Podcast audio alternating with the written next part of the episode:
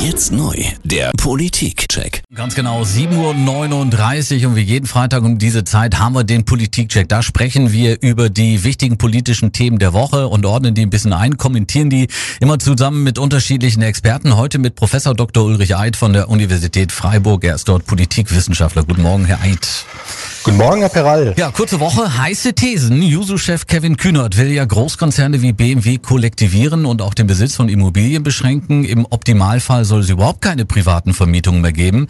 Langfristiges Ziel für Kühnert ein demokratischer Sozialismus. Viele kritische Stimmen halten Kühnert für politisch verwirrt. Was denken Sie, Herr Eid, über dieses Interview, das er ja der Zeit gegeben hat?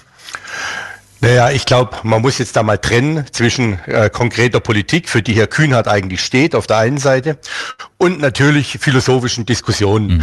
Und wenn Sie mich fragen als Politikwissenschaftler, solche Diskussionen führt man im einen oder anderen Seminar immer wieder. Wir müssen auch Alternativen zu unserem System diskutieren können, aber das hat mit praktischer Politik nichts zu tun. Und damit wir uns nicht falsch verstehen, ich halte diese Ideen von Herrn Kühnhardt für völlig falsch, aber um das genau so zu sehen, muss man sie immer wieder diskutieren. Also insofern, er hat hier eine Diskussion vorangebracht und er trifft einen Nerv, das dürfen wir nicht vergessen. Mhm.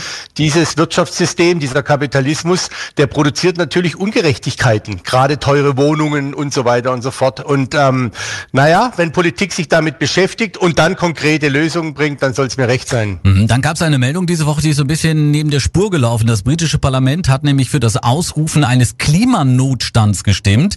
Jetzt soll die ganze Wahrheit über die Klima- und Umweltproblematik an die Öffentlichkeit, heißt es in einer Erklärung. Klimaaktivistin Greta Thunberg ist begeistert, hat bei Twitter geschrieben und äh, von historischen und sehr hoffnungsvollen Nachrichten gesprochen. Herr Eid, werden die Briten jetzt noch die Saubermänner Europas oder wie müssen wir uns das vorstellen? Also zunächst finde ich schon mal eine gute Botschaft, dass in Großbritannien in der Politik auch was anderes diskutiert wird als der Brexit.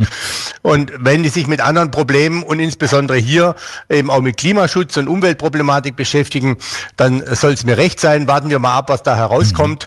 Mhm. Ähm, die Briten haben Nachholbedarf in konkreten Lösungen in der Politik.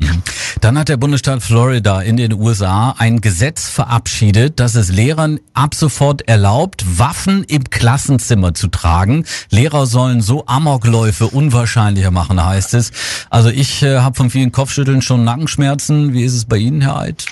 Ja, das ist für uns sehr, sehr schwer nachzuvollziehen, denn äh, ganz viele Studien zeigen ja, je mehr Waffen im Umlauf sind, umso schwieriger wird so eine Situation. Mhm. Und wie soll man sich das vorstellen? Lehrer als Scharfschützen, also das ist ja nun auch nicht gerade deren Aufgabe.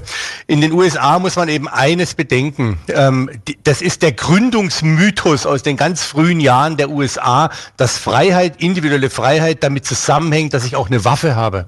Und das ist aus den Köpfen in den USA, aus vielen Köpfen nicht herauszubringen. Mhm. Ich glaube aber in dem konkreten Fall, äh, je mehr Waffen da vorhanden sind, auch in Schulen, dann wird das Massaker noch größer werden. Also ich glaube nicht, dass es so funktionieren kann.